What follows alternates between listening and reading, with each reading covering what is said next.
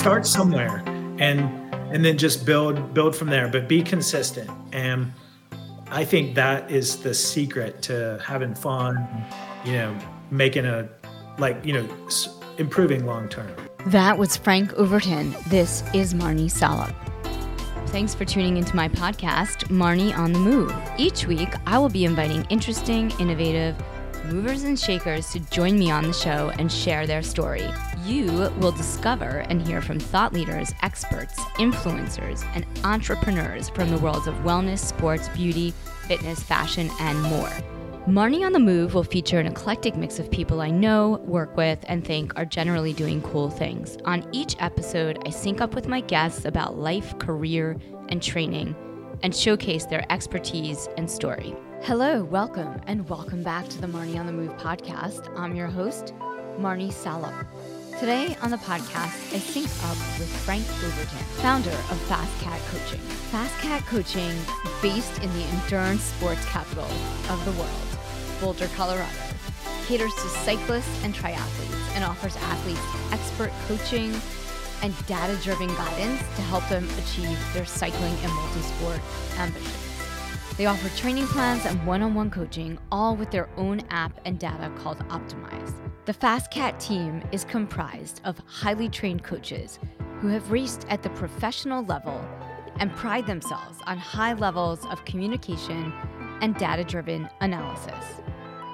During our conversation, Frank and I talk about where it all began and his start in cycling, the origins of power based training, and how he popularized and pioneered this method.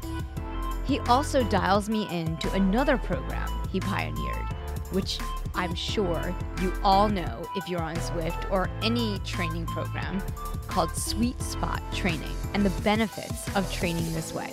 We definitely do a deep dive into cycling and he shares his own personal races that he has lined up for 2024. Frank has guided a wide variety of athletes from teams like the US national team, the Priority Health Pro team, and the University of Colorado cycling team to scores of individuals from professionals to amateurs.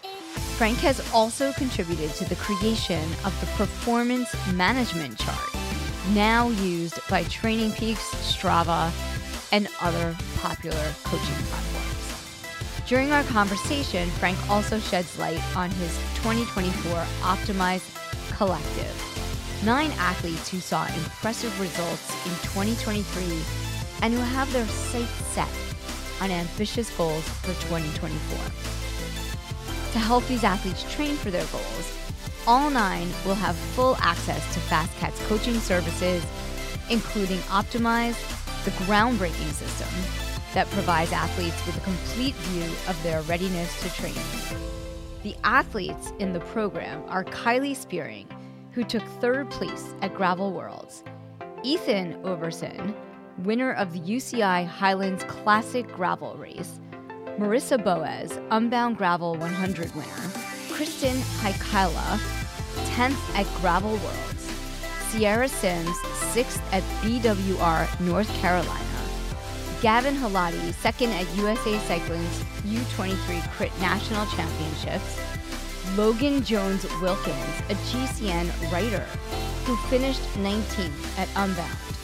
Ava Cherry, Enduro National Champion, who is also studying aerospace engineering between events. And finally, up and comer Phil Gaiman, who defended a lot of Strava segments this year. You can stay connected to all of the athletes and their progress and their journey through FasCat's Instagram and podcast. In addition to coaching, Frank is also a former molecular biotech researcher and holds a U.S. patent for discovering a gene in proprietary algae to produce nutritional supplements. If you are curious about cycling or an avid rider, this combo is for you. If you like what you hear, leave us a review on Apple. It's easy. Head over to wherever you get your podcast on Apple, click on the five stars, and click on leave a review. You can also leave five stars on Spotify and feel free to share this conversation with your friends on your social channel. We're on LinkedIn, Instagram, TikTok, and YouTube. This conversation will be on YouTube as well. All right, now on to my conversation with Frank. FasCat coaching has been around now for over two decades. You are a legend in the world of cycling. Take me back. Where did it begin? And also, tell me about FasCat coaching. Yeah, yeah. Thanks for having me on the show, Marnie. It's uh, it's great to be on the other side of the mic. And you know, 20 years ago, uh, I was working in biotech. I moved to Boulder, Colorado, uh, for bikes and biotech. I wanted to be a professional mountain biker, and I was also uh, a, a, researcher. I'd spent time uh, working at a um, medical school, um, working on spinal cord injuries, and when I saw that they had jobs in biotech out in Boulder, Colorado, I was like, well, that's where I want to go after graduate school. So, so packed up my, my truck, drove out to, to Colorado, got a job in uh, biotech, was on a mission to cure cancer. And, uh, you know, I, if that company hadn't run into trouble after 9 11 and ran out of money, I might still be there working on, on cancer and, uh, you know, curing cancer. I got a patent out of that, uh, but I did get laid off, uh, and that was like it was January second, two thousand and two. I was like, okay, well, this is fine because I really want to train full time anyway. Um, I was racing semi professionally, and I was really close. All the guys that were beating me were training full time because they were um, professionals. So I was like, all right, I'm going to do this, and I did. And along the way, I, you know I decided to start coaching. Um, I had had a coach myself, uh, and I wanted to help people. Wanted to use science and data to help people. So that's what I set out to do. And of course, it's not easy. And I spent the whole year trying to figure out how to coach. And along the way, I was like, okay, if I can coach 10 athletes at $100 each, that's $1,000 a month. I can sleep on this couch and train and race full time. And that was the plan for a while. And of course, that didn't really work out, and I didn't make ends meet, and so you know went out and took another biotech job. But I didn't stop trying to to be a coach, and along the way, I wrote a training tip um, for a website called Pez Cycling News. Uh, you may have heard of them. I think they're still around. But I wrote a training tip, uh, the right way and the wrong way to uh, perform intervals with an SRM power meter. And I discovered the value of content marketing. And lo and behold, someone read that article and they hired me as their coach.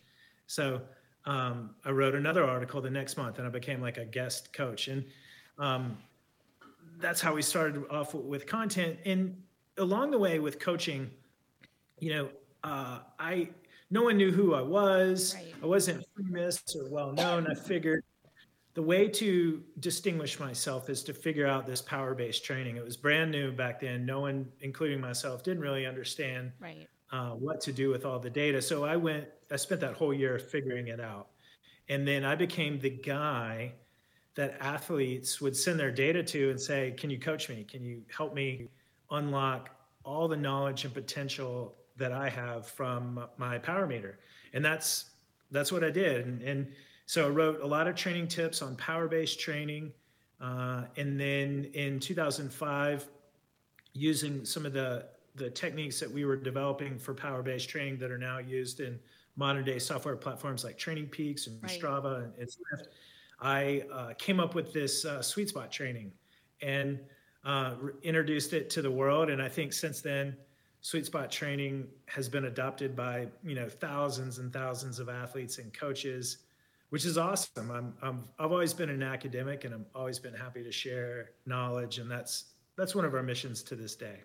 And so, how like talk to me about power because I mean it's kind of ingrained in me at this point of my mm-hmm. my life as a triathlete, cycling. But so many people, like when I when I'm out riding, like some people still don't have like pedals, like power on their bike, and I'm just amazed mm-hmm. that people don't use it for training. And mm-hmm. actually, there was like an entire year during the pandemic where I wasn't really paying attention and I wasn't using it either. it was like yeah. my battery died or something. And I was just going by heart rate. But like at the end of the day, if you talk to me about how it works and like why it's such a game changer for athletes.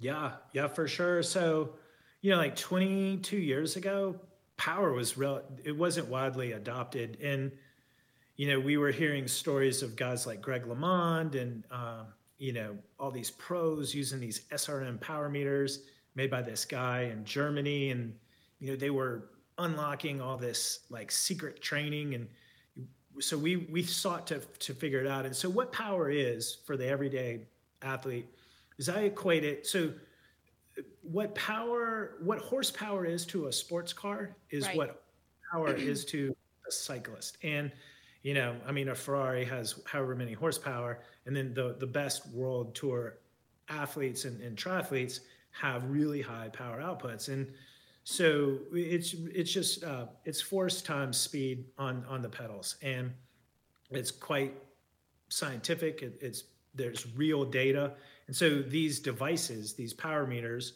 uh, record the, the data, and we collect the data on our bicycle computer right. that are mounted on the handlebar. You know, way back when, nothing was wireless. It, it all yeah. required a wire. You had to include a wire from either the hub or the crank. Until Chip came in from Wahoo. That's right. Yeah, he like Wahoo revolutionized everything yeah. and made it all. You know, it was A plus at first. Now everything's mostly Bluetooth. Yeah. Um, we take it for granted now, and you can also upload the data um, through your mobile phone. Right. Which before that, you had to like take your bike computer off the handlebar and plug it into your computer and download it and yep. drag and drop and, and send it places. But now that's that's all been like streamlined. It's quite amazing. And uh, but yeah, so we look at the data on our computers and there's there's metrics and there's analysis tools that help coaches and, and athletes in sports science really figure out their training. And I think for your listeners, one of the the most fundamental things from power based training is to understand your training zones. And in order to understand your training zones, you need to know your threshold power, oftentimes called FTP, uh, right. functional threshold power, what you can hold maximally for, for 60 minutes. And there's a lot of ways to, to test for it. But once you have your training zones, then it's like awesome for us as coaches. You can tell athletes to pedal harder or easier and then we can achieve certain physiological adaptations we know from prescribing intervals or training in those specific right. zones. And that gives coaches like me the ability to tell athletes exactly what to do in order to reach their goals.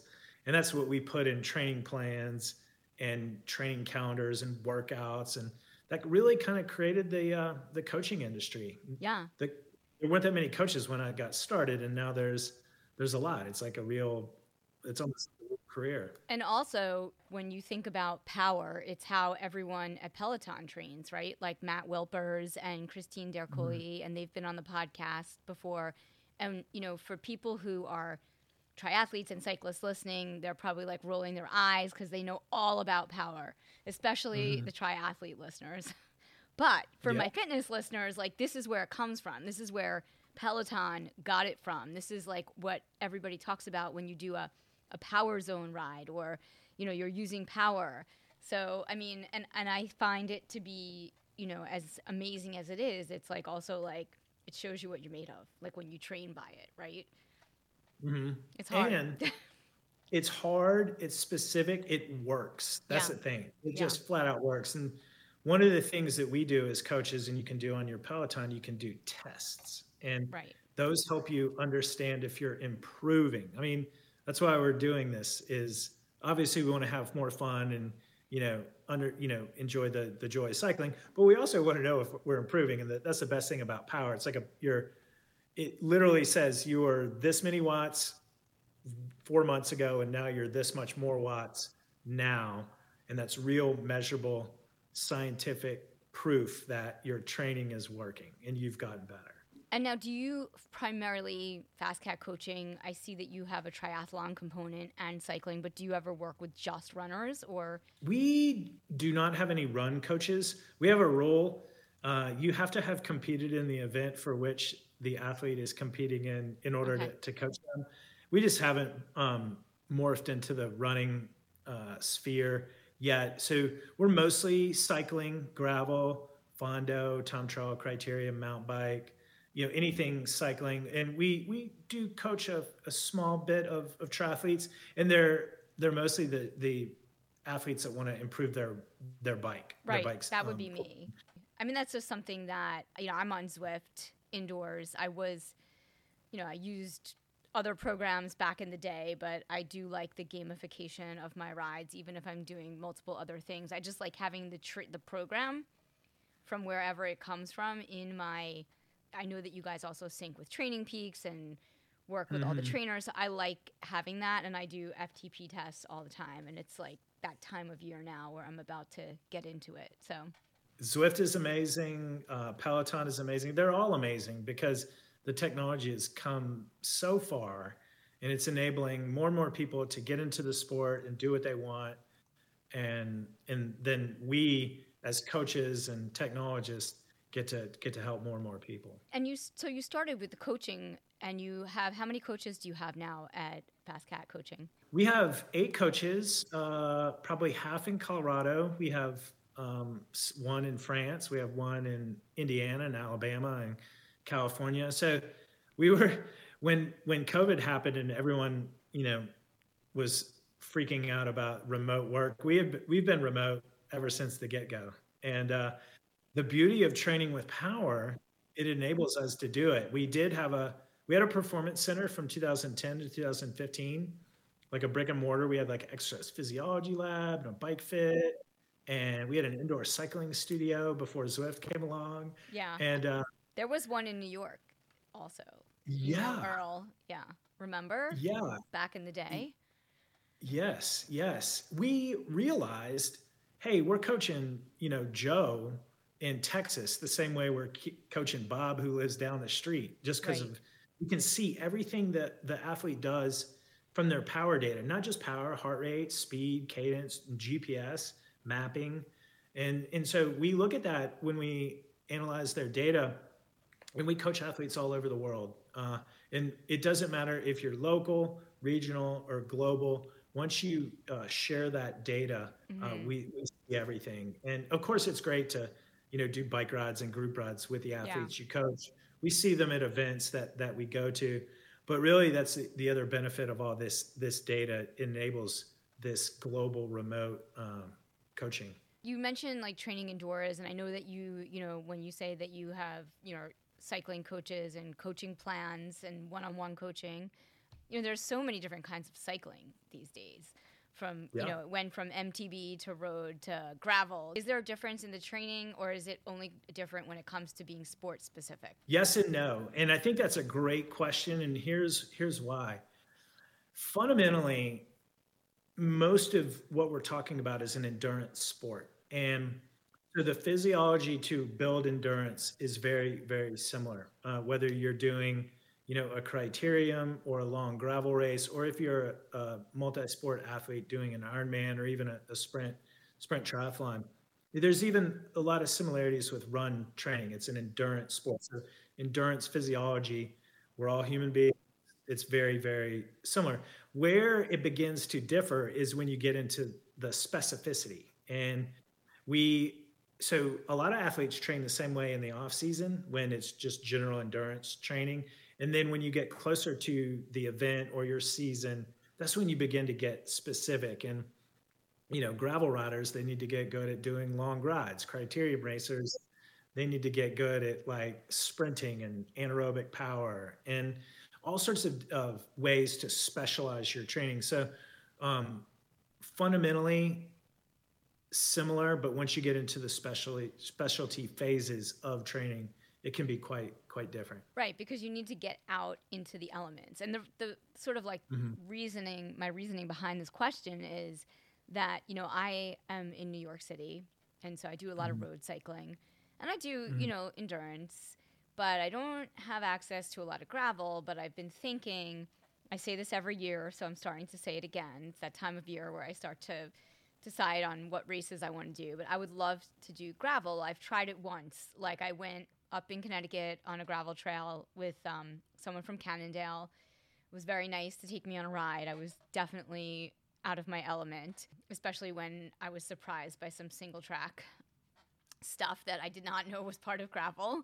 Uh, but you know, so it's you know, I think you know, as somebody who's been training and doing triathlon for a long time, I think like training the terrain can be important at a certain point.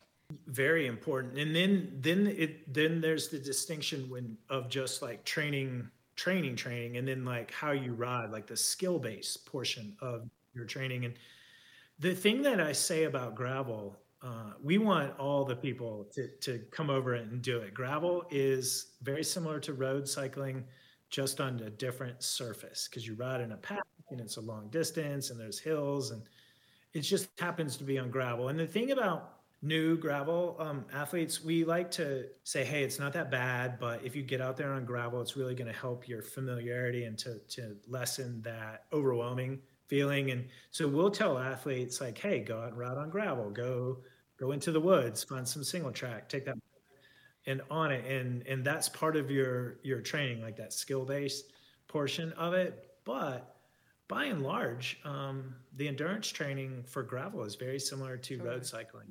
Yeah. I know that you also offer like a lot of training tips and advice. You know, you mentioned that you discovered about, you know, content at an early point of your career and how it really benefited everything else that you were doing.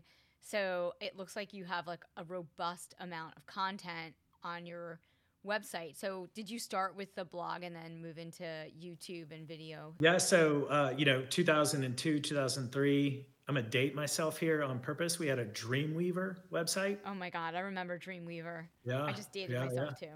It's all good. It was it was very difficult to use, but that's where I wrote the first training tips. And uh, amazingly, I also wrote So I wrote the, the the right way and the wrong way to perform intervals with your SRM power meter. Got it published with on a major news publication, and that was how I uh, athletes found me to hire me. And we also wrote a training tip uh, homemade Clif bars, and this is where I discovered search engine. Uh, oh my god! Market, yeah. SEO, and I guess people on the internet were searching homemade Clif bars, and they would find us, and that all these like not not even cyclists were emailing us about our recipe because we put the recipe on the the website, and uh, yeah, it was amazing. So we developed like a content. I developed a content strategy because I wanted to be I wanted to work full time as a coach. I didn't want to be a biotech researcher right, any right. longer. I just knew that it was way more fun to coach people than to pipette DNA. And so I wrote a, a, a, tip a month. At the time, I was like, wow, this is so hard. And now we write like two tips a week. And uh, um, so it's come that far. So we were really big into blogs and writing blogs to help people learn about power based training and just learn about training in general and that's that's our mission today is to share our knowledge and when we share our knowledge um, yeah it you know people find us and that was way better than taking out an advertisement yeah if you just people uh, that that's way way more authentic so i wrote training tips uh, all the way up until 2018 exclusively i mean there's like social media and stuff right. but that's not the same i mean you would just post your your training tip on social media. Right. It's so different now, though. In 2018, um, someone suggested we do a podcast, and I was like, okay. And um, for all the people that are thinking about podcasts out yeah. there, maybe your listeners, just turn on the mic and start recording. I reached out to a young man that I had coached that was on the CU cycling team and he had been doing some podcasting. So he knew how to do it and I didn't. We just started talking about bike training and cycling and you know, after about four episodes, people were writing in. And so we decided we were like, let's do one episode a week. And we've been doing one episode a week ever since. So when I, I started at the end of 2018. Right around the same time. For me, it started out as just like a hobby too. And it was just super a way for me to kind of like interview people, talk to people, and I was doing it really in person, and I was definitely very particular. So. I find the production enormously hard. Yeah. Talking is not hard. Oh no, talking it, is not hard. You gotta, content calendars and outlines that's that's challenging. Yeah. I think what we learned from podcasting yeah. is wow, a lot more people like to listen than, they do read. read. And it kind of dawned on me. I'm like, well, yeah, you can you can listen to a podcast on your way to work in the car on the train or while you're bike riding or you know all this and so, so we really leaned into our podcast and i think maybe like a year later we um, you know started our youtube channel honestly youtube has been even more challenging than podcast for us the production and figuring out all the all the stuff. It it Yeah. takes so much more time. That's kind of like what we have planned for 2024 is to dive more. a lot of my listeners were asking me to and this started during the pandemic like they wanted to watch the conversations and i was already recording them on zoom at the time mm-hmm. and i really like it does take a lot to edit a podcast and I, as somebody who's like a little bit of a perfectionist like you know i spend significant amount of time like working on it engineering audio all that so, with that said, like the idea of putting up YouTube videos just crushed my soul. And Yeah. uh, like I just I started like if a conversation was easy, then I would just like put it up, you know, and maybe put in like I, I discovered some, you know, Premiere Pro is a beast to learn. You know, and I, I discovered some other easier apps and tools somehow along the way. And I managed of the 325 conversations to get like maybe 60 up, which I thought was good. And then Yeah. like this year, all of a sudden, like people are asking again, you know, they want more video. And I decided that I was going to just go for it. Like all the things I do. So this is the year of go for it.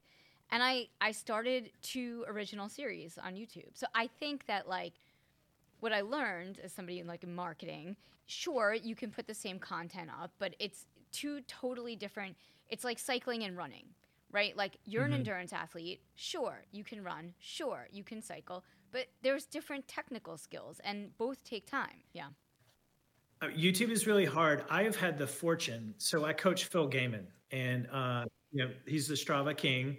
And when he you know did his pro thing, uh, he started a YouTube channel. And so I've been fortunate to kind of follow Phil and see how he did it. And you know we've we've made many videos together, and I know all the all the tricks. It's, just because you know what the tricks are to YouTube doesn't mean they're easy any easier to do. But you really have to hold the viewer's attention because in YouTube there's eight other thumbnails you can click. In a podcast, it's kind of a pain to to a lot of people like to start and finish.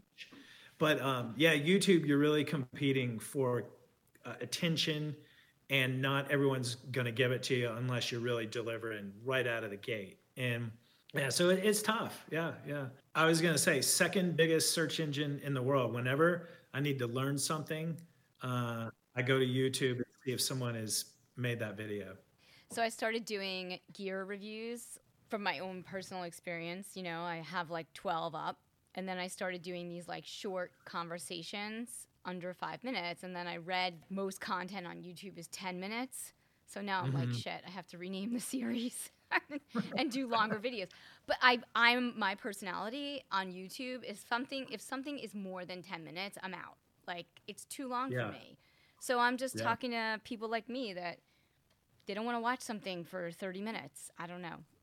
Unless they want to, that's a commitment. It's a big commitment. It's got to be really good.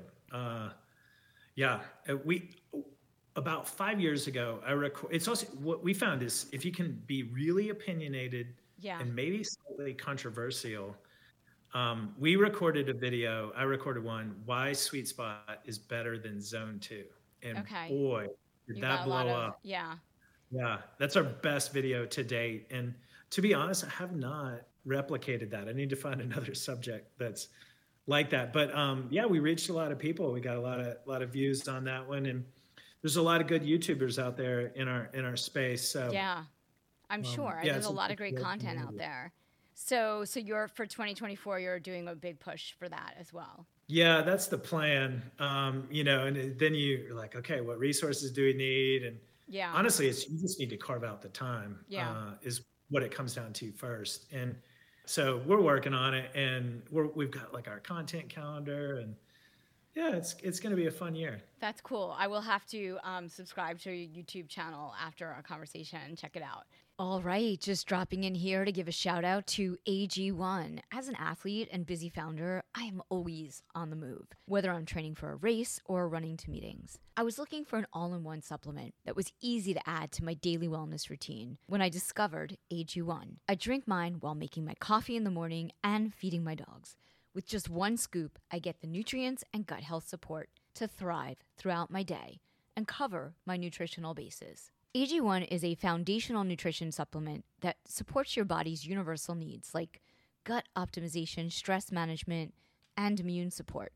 Since 2010, AG1 has led the future of foundational nutrition, continuously refining their formula to create a smarter, better way to elevate your baseline health. If you're a longtime listener, you know I've been drinking AG1 for about two years. I love that every scoop includes adaptogens to balance my body's stress levels, vitamin C, and zinc to help support my immune health. AG1 is the supplement I trust to provide the support my body needs daily, and that's why they've been a partner for so long. If you want to take ownership of your health, it starts with AG1. Try AG1 and get a free one year supply of vitamin D3, K2, and five free AG1 travel packs with your first purchase. Go to drinkag1.com slash Marnie on the move. That's drinkag1.com slash Marnie on the move. Check it out. Now, back to our conversation. Talk to me about, you know, since we're talking about 2024, you have a lot of other exciting things happening, mm-hmm. like the coalition for 2024 and the athletes that you're working with. So, talk to me a little bit about that. So, we have uh, what's called the Optimize Collective, and uh, we recognize there are athletes out there that are really good, um, maybe a little bit. Um, what's the, they're underdogs. Okay. Uh, they may not be winning, but we believe in their potential to win, and we as coaches want to help them get there. And okay. so we have uh, eight athletes. They're all coached by a FasCat coach, and they've demonstrated to us that they have talent, they have uh, potential, they're willing to to work hard, and we're going to support them with uh, we, free coaching. They also get uh, a, a, subscription to uh, our technology platform, Optimize. Okay. And yeah, they're working closely with their coaches. They're everyone's off-season training and working really hard. And um, most of them are gravel racers. To okay. To be honest, we have a few road and um, cyclocross athletes, but gravel is like you know just really kind of taken over and you know um, so there's that. But yeah, the, I'm really excited because one thing that coaches really like is athletes that have a goal. Mm-hmm. It's a challenging goal, and they are working really hard to accomplish that goal. Like when you're working with an athlete like that, that's kind of like the jam. It's yeah. like, wow, I'm going so hard for you because you're out there on your bike training so hard. You're sending me your data and we're going to analyze and, and, and, and, coach you to, to reach your goals. So that's one thing I've always enjoyed about um, coaching in general is just like a, my job. Yeah. And yeah, we're really excited to share that with the, the Optimize Collective athletes. And the Optimize app, talk to me a little bit about that because that's also something very mm-hmm. cool mm-hmm. that you offer to your athletes. So yeah. Yeah, so the Optimize app is it's a mobile app. Uh, it's available in the app and Google Play stores. It is our training platform. We put 20 years of coaching experience into it, and the story behind how we got started with that really about five or six years ago when Whoop got very popular. Yeah, you know the wearable sleep yeah. and HRV. Yeah, athletes. Yes, you got yours I on. I have it. Yeah. Yeah, I love the Whoop. Yeah. Uh, but the thing is, athletes started texting us in the morning, Coach, I'm in the red. What do I do? And we would say, Well, how are you feeling? Uh, how was your training yesterday? When we'd look at their training data, we'd look at their training plan, what their workout called for. And I'm not kidding, like 99 times out of 100, we'd be like, we'd shrug our shoulders and just say, well, just keep following the training plan and it'll all be well. And, you know, they would text us later or send their data and yeah. they're like, thanks, everything was fine. And, you know, so, so that started happening. And as we were thinking about it, we were trying to, you know, we always under, understand the technology. And one of the things that struck me is the way uh, Whoop calculates uh, strain uh, okay. for athletes. It's a heart rate based metric it's on a logarithmic scale of 4 to 21. And we were noticing that it wasn't representative of the true athlete's workload. And this is where power based training and data is superior to heart rate based training. Right. Because with power based training, we have the opportunity to truly measure the work and the strain that athletes have done and, and their bodies are going to be feeling. So, for instance, when you go out and do a five hour ride, you're going to get a training score uh, representative of not only the duration, five hours, but how hard you rode those five hours. Right. Like if it was zone two or zone three. Yeah. Yeah. What we were noticing in Whoop is just like you're getting like a 19 or 20. So everyone was like 19 or 20 day after day after day. And it wasn't very representative of their training to recovery balance. So it was my idea in 2021 to combine power data with wearable data and to balance the training to recovery balance. And that's what Optimize is. So we're the first and only uh, platform that combines your wearable data with your power data to help the athlete understand their training to recovery balance. And so we present that daily with the optimized needle you may have seen. So I'm optimized today. I'm in the green. Okay. Um, I got. So the other thing we were noticing you can have a bad night's sleep, you can have a poor HRV, and you can go on to have a just a perfectly fine workout or race. A lot of athletes sleep poorly the night before an event. They're in a new hotel. They're flying late. Right. And uh, a lot of the wearable manufacturers are like, "You're not recovered," and that's not psychologically that great to get yeah. the morning when you're all ready to go. And so one of the things about developing your own app is you get to innovate and uh, take a look at the science. And so, what we really look at is your HRV trends, not necessarily your single day values. Of course, that's what we display on a daily basis, but right. we look at like your rolling seven day HRV average. Are you trending up? Are you trending down? Same way with sleep. Uh, one night of not great sleep won't ruin you. You can still, we were literally, just communicating with an athlete yesterday evening who uh, he got a bad night's sleep and he was wondering what workout to do. And you know we're just explaining to him it's okay. You may not feel great but you're going to be able to have just a you know normal workout. Just go for it. And uh, so that's kind of what we do with optimize. Um, and yeah we're really excited about that. We're compatible with whoop and Oura apple watch right. and garmin for wearable data. Right. And then we take in all the the power data. So we created what's called OTS, optimize mm-hmm. training stress, and it's a duration intensity metric that basically, you know, if you go out do an hour ride that's really hard, it's going to be about 100. But if you do like a four or five hour ride, it's going to be like really high, and you need to recover from that. And so we help athletes understand how much recovery they need from how much training they've done. So, can I, is that like the fatigue score and TSS in TrainingPeaks similarly? Yes. Yeah. No, that's yeah, my, yeah. that's what I used. Like, I mean, because I've uh-huh. used it for like 10 years. So I'm like, the mm-hmm. data mm-hmm. in there. But I never, I don't always understand everything, but I just see the my training score. I just know how I yeah. feel I see my score. I know that if I do long bikes, it gets higher. So when I'm training for mm. runs, I make sure to get my long rides in so that my fitness yeah. level doesn't get like really low. But because that yeah. upsets me psychologically. And then I'm just, right. yeah. So, I mean, and, and I've also seen on my Garmin, like when I go for a run, it says that I'm like recovering after I did a really hard run, or it'll say like it wasn't op, it'll say something like it's totally negative, and I can't remember what it is.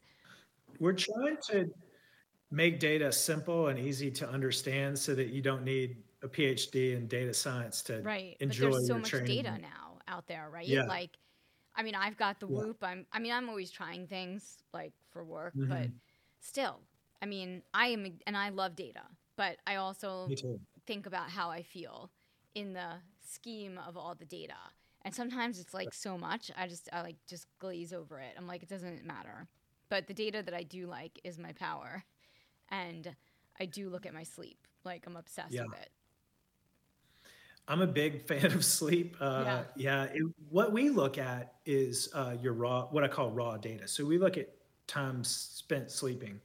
The science doesn't really support the accuracy of sleep stages mm-hmm. uh, too much, and I think a lot of athletes they get bogged down in that. And it's like really, what the science supports is how much you're sleeping each night, and so that's the data that we look at, and we help athletes filter out all the noise. Yeah. and say, hey, you're sleeping 7.3 hours on average a night. And last month you averaged 8.2. What's going on? And Right. we really help, you know, can say to athletes, why don't you try to go to bed 30 minutes earlier? Maybe try to get your average up 15 minutes this week.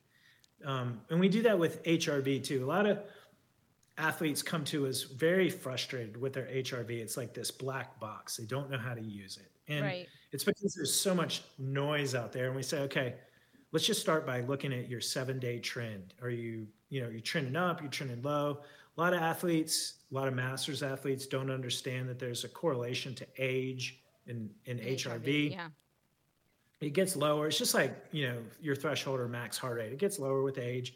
The other thing that a lot of athletes don't really uh, understand is that a lot of HRV is hydration, and it could be some other things, but whenever an athlete that's maybe like in their 50s or 60s, Right. chronically low HRV, we're like, okay, look, let's just have you drink your body weight in water. Let's start there. Because your circulatory system the more hydrated it is the easier it is for your heart to pump blood all over your body. And if you're not hydrated enough it, it works harder and then you have lower hrv and so Yeah. you know we get athletes who are like okay drink your body weight in, As you in talk water about water, I like drink like probably Yeah. three of these a day. Yeah, and then when you when you talk with the athletes, they're like, "Wow, I was drinking like one glass at dinner, and that was it. Maybe my coffee." You know, these these athletes are like Yeah. chronically uh, under underhydrated and in getting hydrated. They're like, "Wow, my HRV is really high." We're like, "Yes." So, um, I don't. That was a tangent, but that's no, how but we it's try true. to. But it's down but a lot of people don't understand HRV and they don't know what affects it, Mm-hmm. and they just like look at it and are like, okay, Yeah. So Optimize really is this platform where we want to suck in all the data and distill it back out to the athlete with actionable insight. Here's how you can use this data for daily recommendations for your workout today. Should you make any changes? Should you keep following your plan? You know, are you trending up? Are you trending down? And we really try to filter out all the the, the noise, the analysis, the paralysis by analysis yeah. syndrome. You got me like looking at my whoop now, and I'm like, I don't even pay attention to it half the time. So it's probably Yeah. I don't even know if it's charged. I was like, what's my strain? Like, it's, it's better for me because I didn't work out today, so Didn't do anything. Yeah. I'm taking the day off. I haven't worked out yet either today. I need to. Yeah. Like speaking of HRV and optimize and cycling, I um I'm actually not training for any cycling events right now, but I'm sure that won't be like that for long. Um, I'm training for a marathon in the spring. So I've decided in this time of like not specifically training for anything that involves cycling to focus on running, which means that I'm only going to cycle once or twice a week as opposed to the normal frequency that I ride. The cat is so cute. Is that how you came up with the name FasCat? Fast Cat came for two sources that kind of merged. Um, long ago, when I was mountain biking, some of my friends gave me the nickname of Fast Frank. And when I was coming up with uh, the name for the, the company, it was really popular to name yourself like your last name and then training systems. And Yeah. um, I don't want to do that. And I was looking at branding and I was like, oh, let's choose a really fast animal. And, you know, a cheetah is the fastest land mammal in the world. And it's a cat. And so I was like, oh, fast cat, fast Frank, fast cat. Yeah. That's it. And yeah, we've, yeah, you can see the cheetah um, Yeah. behind me. And so che- the cheetah's been our kind of our, um, what's the word, mascot animal for ever since the, the get go. So fast cat. Yeah, so I am thinking about doing. So it, de- it really depends on like the next month as far as like what I'm doing in, in terms of cycling, but I definitely need to plan a century. You know, I my my triathlon is um 70.3 typically, so I'll just like you know, I need to get faster this summer. Like I haven't been serious about it, so I will look to do uh, work on my power this fall, this winter at some point. Uh, you know, triathlon training is around the corner. Even though I'm not Yeah. officially doing anything, I usually start signing up for races. Yeah, You're like a lot of athletes that like they sign up for the races and it gives them motivation Yeah, to train. totally. And um, I have a few recommendations for you. if Oh, you really? Yeah, I'd love to hear them. But road, Okay. road, or well, gravel is Yeah. also welcome. Yeah, Well, that's the thing. Like here in December and January in the off season, road gravel training is mostly the same. It's just endurance based. You know, you can Yeah. you can do some weightlifting, but it's like base training. It's like just trying to ride um, low low intensity. You can do zone two. Sweet spot is really great to help you get uh, more bang for your buck in the Right. limited time you have. You can do a lot of sweet spot work on the erg mode on various training platforms, especially indoors, because riding zone two indoors is really boring and you can be more productive of that. With, yeah, with sweet I sometimes tend to delete those kind of rides in the winter. Yeah. Like only, I only do like intervals on on Uh-huh. Zwift. Like I won't do a lot or power, but not. I mean, unless I had a hard run the day before, then I'll like maybe do zone two. But anyway, I interrupted you. Sorry. yeah. Mm-hmm. the, so the other spot. thing we tell athletes, we have this uh, this feature in Optimize. It's called uh, your consistency calendar, and you may be able to see it right here. Okay. But when you when you work out, you get a green. And so what we try to help athletes do is one thing every day that helps them get towards their goal, whether it's a run or a ride. Doesn't matter if it's long or short. The fact that you just got on your bike or you went out for a run, you are consistent. And the thing that we like to tell athletes is if you're consistent over time, you're going to improve and get to your goal. We talk to a lot of athletes, they just haven't gotten their motivation, they're just waiting, they're working a lot or, or something. We're like, yeah. well, you know, just yeah. start somewhere and and then just build build from there, but be consistent. And I think that is the secret to having is. fun, you know, making a like, you know, improving long term.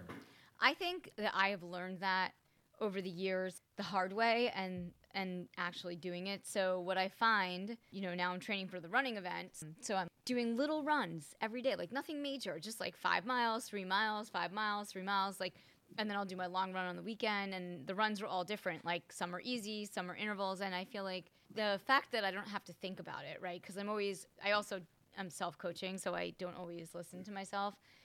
I'm sure I'm preaching to the choir uh, and all my listeners, but I just if I just like follow a plan and don't ask Mm-hmm. questions and just do it, I am more successful.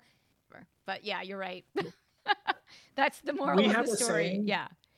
You're saying all the things that our athletes have said over the years. We have a saying that if you can follow a plan, you can ride faster. And the, the thing about committing to following a plan is you don't have to think about it. All you have to do is just carve out the time. We, we, we try to make it really easy. And the other thing that athletes report back is that they know what when to rest, when to take their rest days. They know when to go hard or go easy, when to ride long or, or short.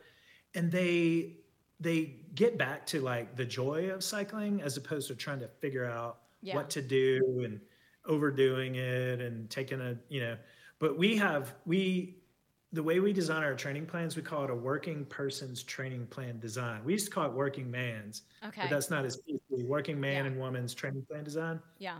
but the way it works is it's designed for the athletes that we assume you're you have a job Monday through Friday. You have uh, a mortgage. You may have a, a spouse, a family, a relationship, and uh, so you have other things going on in your life. And so Right.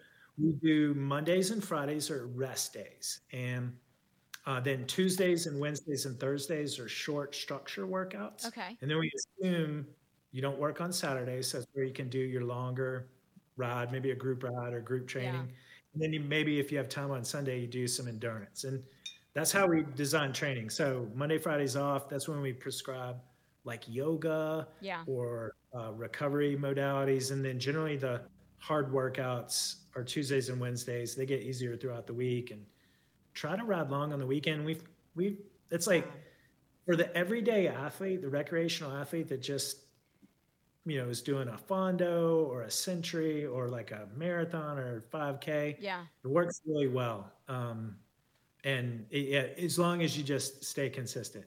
I think that's the secret to success in all things, right? Like whether you're Yeah. posting a video on YouTube or doing a podcast or training for a race. We talked about, you know, your plans for 2024, but are you doing do you yourself have any races or events that you're participating in for 2024? Yeah, uh, thank you for asking. I am doing the Steamboat Gravel Okay. uh, next August. I've done it every year. It's like a it's a really big national race, but it's in our backyard, so uh, we make a big deal out of that. Um, I we're we're partnered with the Belgian Waffle Ride. They Oh, have yeah. another gravel series, and last year I went to the Belgian Waffle Ride in Arizona, Scottsdale.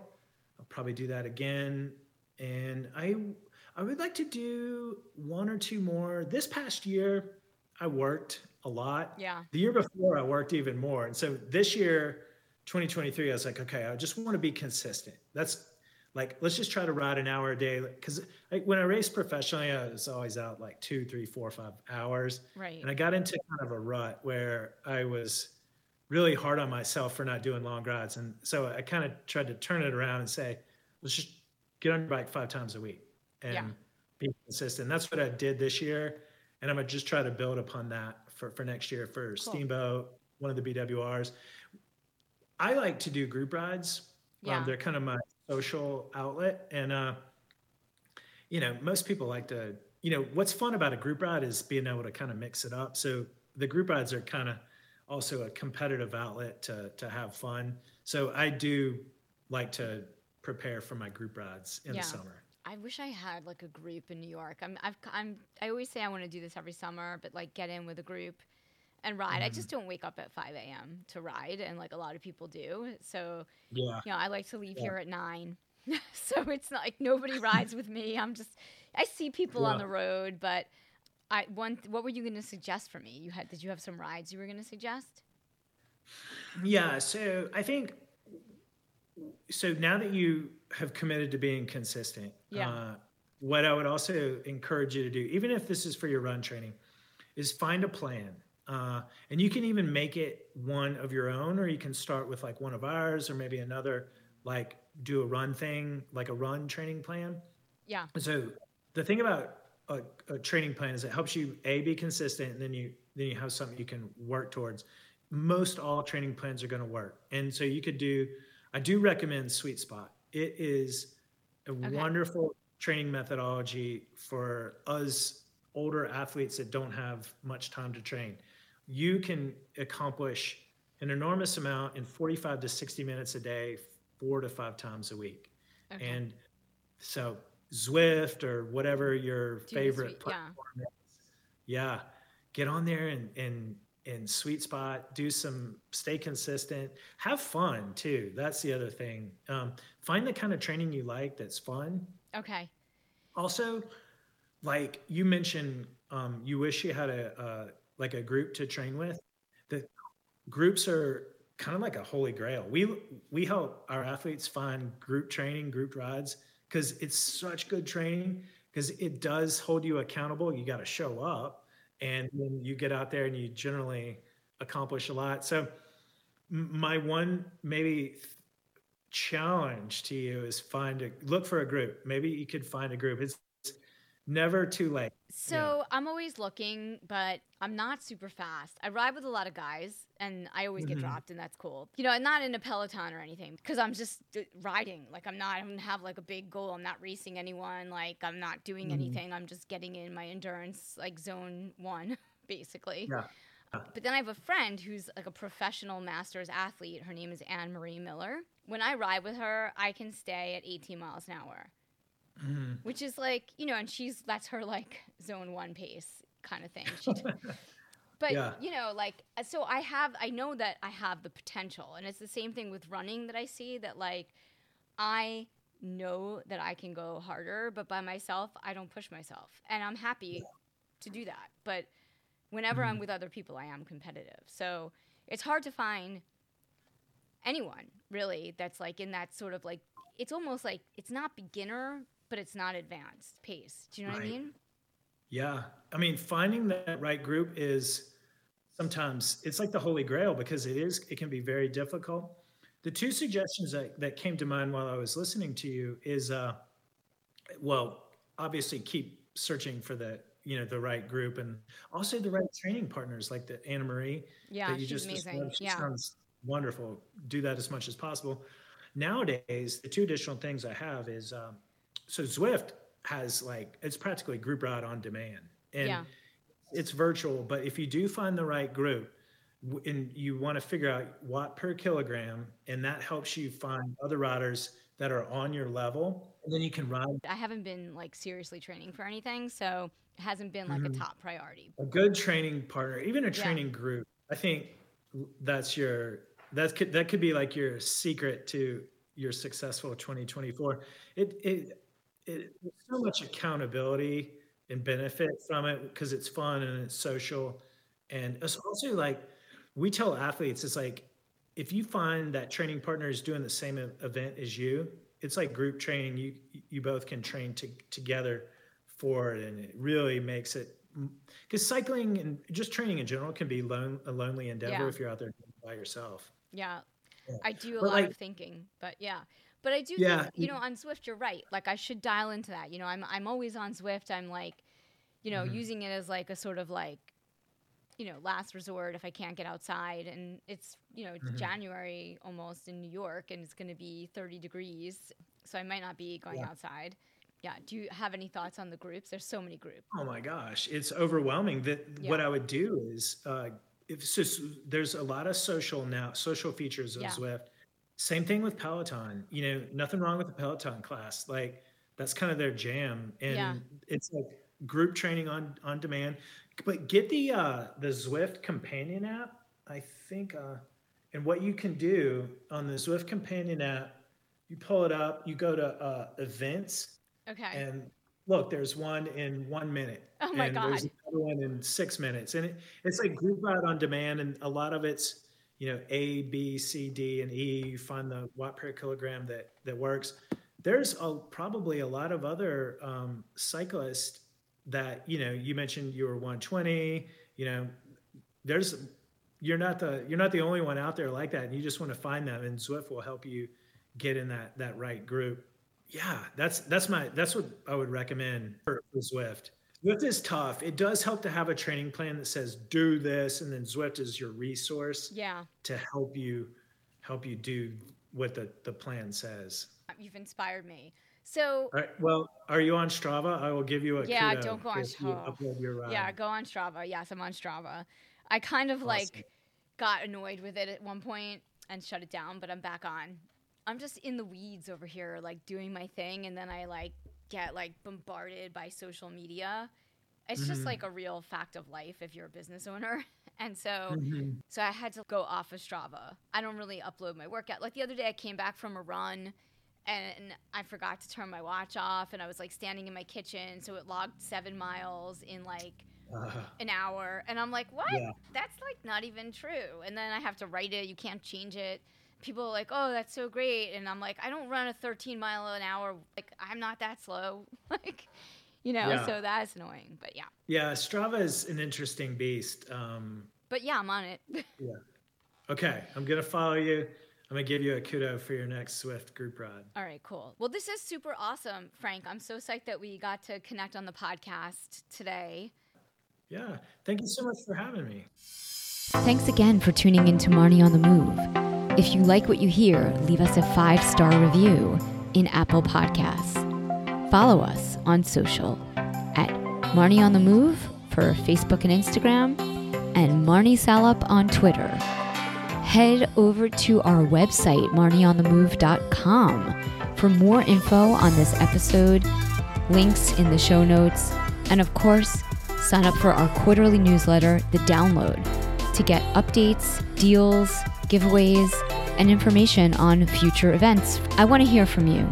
Email me, marnieonthemove1 at gmail.com, and let me know what you're enjoying, what you want to hear more of. If you have questions for our guests, just reach out.